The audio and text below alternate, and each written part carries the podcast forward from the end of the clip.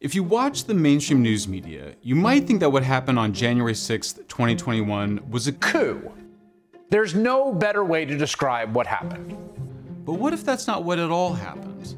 The dictionary definition of a coup is a quote, violent overthrow or alteration of an existing government by a small group. Now, there's no doubt that the chaos on January 6th was a bad day for the United States.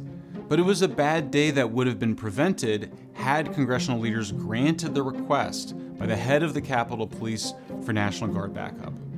And more importantly, the people who walked through the Capitol were protesting what they thought was a stolen election. They weren't planning to take over the government and run it from the rotunda, for example. Let's be real an unarmed group of rioters in the most armed country in the history of the world could never take over the government coups require physically overpowering the existing government. That's why they almost always involve the military. Now, contrast what happened on January